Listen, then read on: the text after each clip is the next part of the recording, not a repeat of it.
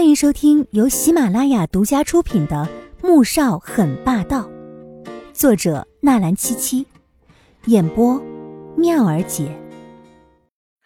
第四百九十三集。书房里面，穆萧寒将录音笔放在桌上，穆宏博疑惑起来，待听到里面的声音传出来时，眉头越皱越深。还没说完，他便已经愤怒的拍起了桌子：“胡说！怎么可能？您先听完。”穆萧寒经过一晚，此时已经平静下来了。他站在窗前看着外面，从这里可以看到老太太所住的二楼窗户。穆宏博忍着满腔的怒火，继续听下去。渐渐的，他的怒气被一股从脚底窜起的寒意熄灭了。剩下的只有浑身的冰冷。老太太没理由这么做的。她说到这里时，穆宏博都不知道该如何替老太太辩解了。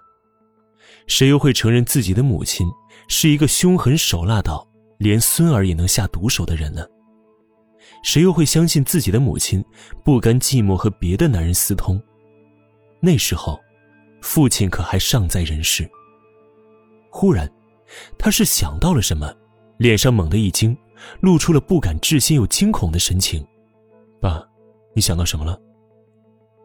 穆萧寒没有错过父亲脸上那精彩的神情，立即追问：“你爷爷还在世的时候，有一天他突然找我，说老太太很奇怪，从法国回来之后，就像变了个人似的。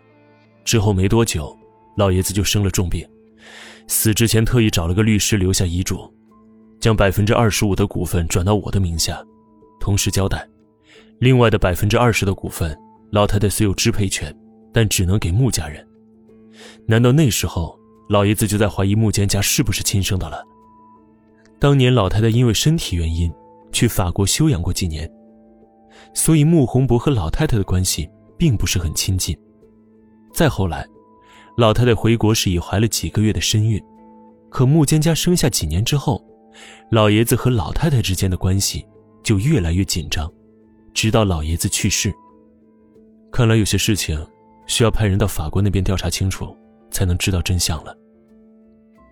穆萧寒心中有个念头涌了上来，只是事隔久远，真要查起来，只怕是十分麻烦。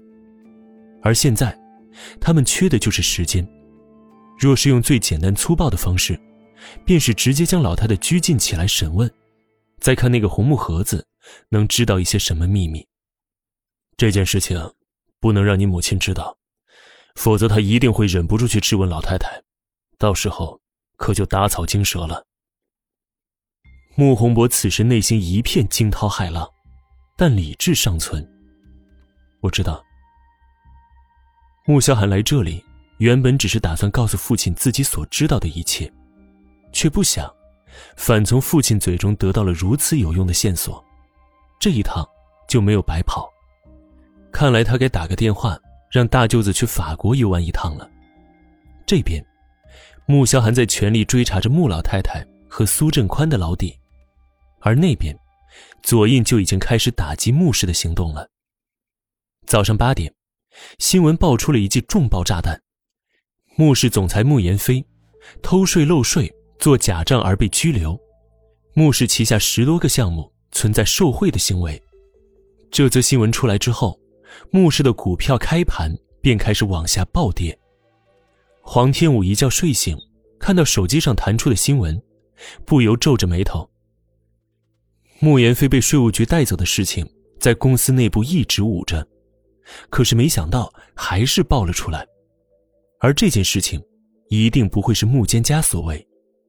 毕竟他手中握着百分之二十的股份，公司出事，他也落不得好。只是这次的事情，远比他所想的还要严重。左印和穆萧寒之间的战争已经到了你死我活的地步。黄天武很担心穆氏接下来的局面，放下手机，起床就要往楼下走去。刚到一楼，就看到穆萧寒从车上下来。你去哪儿了？黄天武见他神色有些疲惫，心疼又难受。去了一趟墓园，怎么多睡会儿啊？穆萧寒低下头，就见他连鞋也没穿。虽然屋里有暖气，但仍是不悦的皱了皱眉。走过去，将他抱起，又往楼上走去。阿锦，你这样子怎么能让我放心呢？男人的声音染上了一丝怒意。黄天武看着自己的脚，才明白他为什么生气了，又觉得自己实在是太不懂事。他现在这么忙，里里外外一大堆的事情需要他去处理，而自己还要让他操心。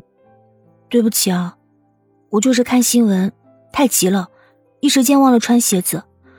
我会照顾好自己的。他低下头，像个认错的孩子一般，看着他这模样，穆萧寒的怒意顿时消散了，反倒柔软的一塌糊涂。阿景乖，我不生气。陆伯，我让王妈把早餐端上来。将他在沙发上放下，男人揉了揉他的脑袋，声音也轻了下来。我换好衣服下去吃吧。你一晚都没睡。去床上睡几个小时吧。黄天武看着他眼底的青黑，担心的劝道：“不了，我要赶去墓室，这段时间你不要去公司上班。我和森已经说过了，所有的设计图和打板都在家里进行，到时候森会过来取样板图，送到工厂那边。”本集播讲完毕，感谢您的收听，记得点赞订阅哦。